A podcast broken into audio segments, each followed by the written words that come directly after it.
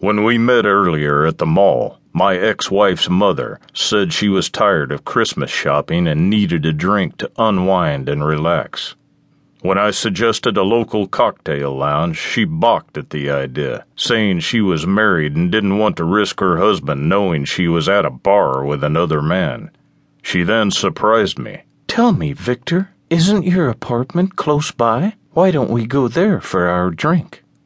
The fact is, my apartment was 10 minutes away from the mall, so we drove there in one car in record time. I didn't know it yet, but the lovely older lady who was once my mother in law wanted much more than a vodka tonic with a former son in law, a real horny guy who once lusted for her still nice 58 year old body. This fact became very clear right after I brought her a second drink. Diane took one sip placed the glass on the table and moved closer. I'm so glad I ran into you, Victor. I've thought of you so many times over the years. Oh, why's that? I asked, playing it coy. I had a very good feeling.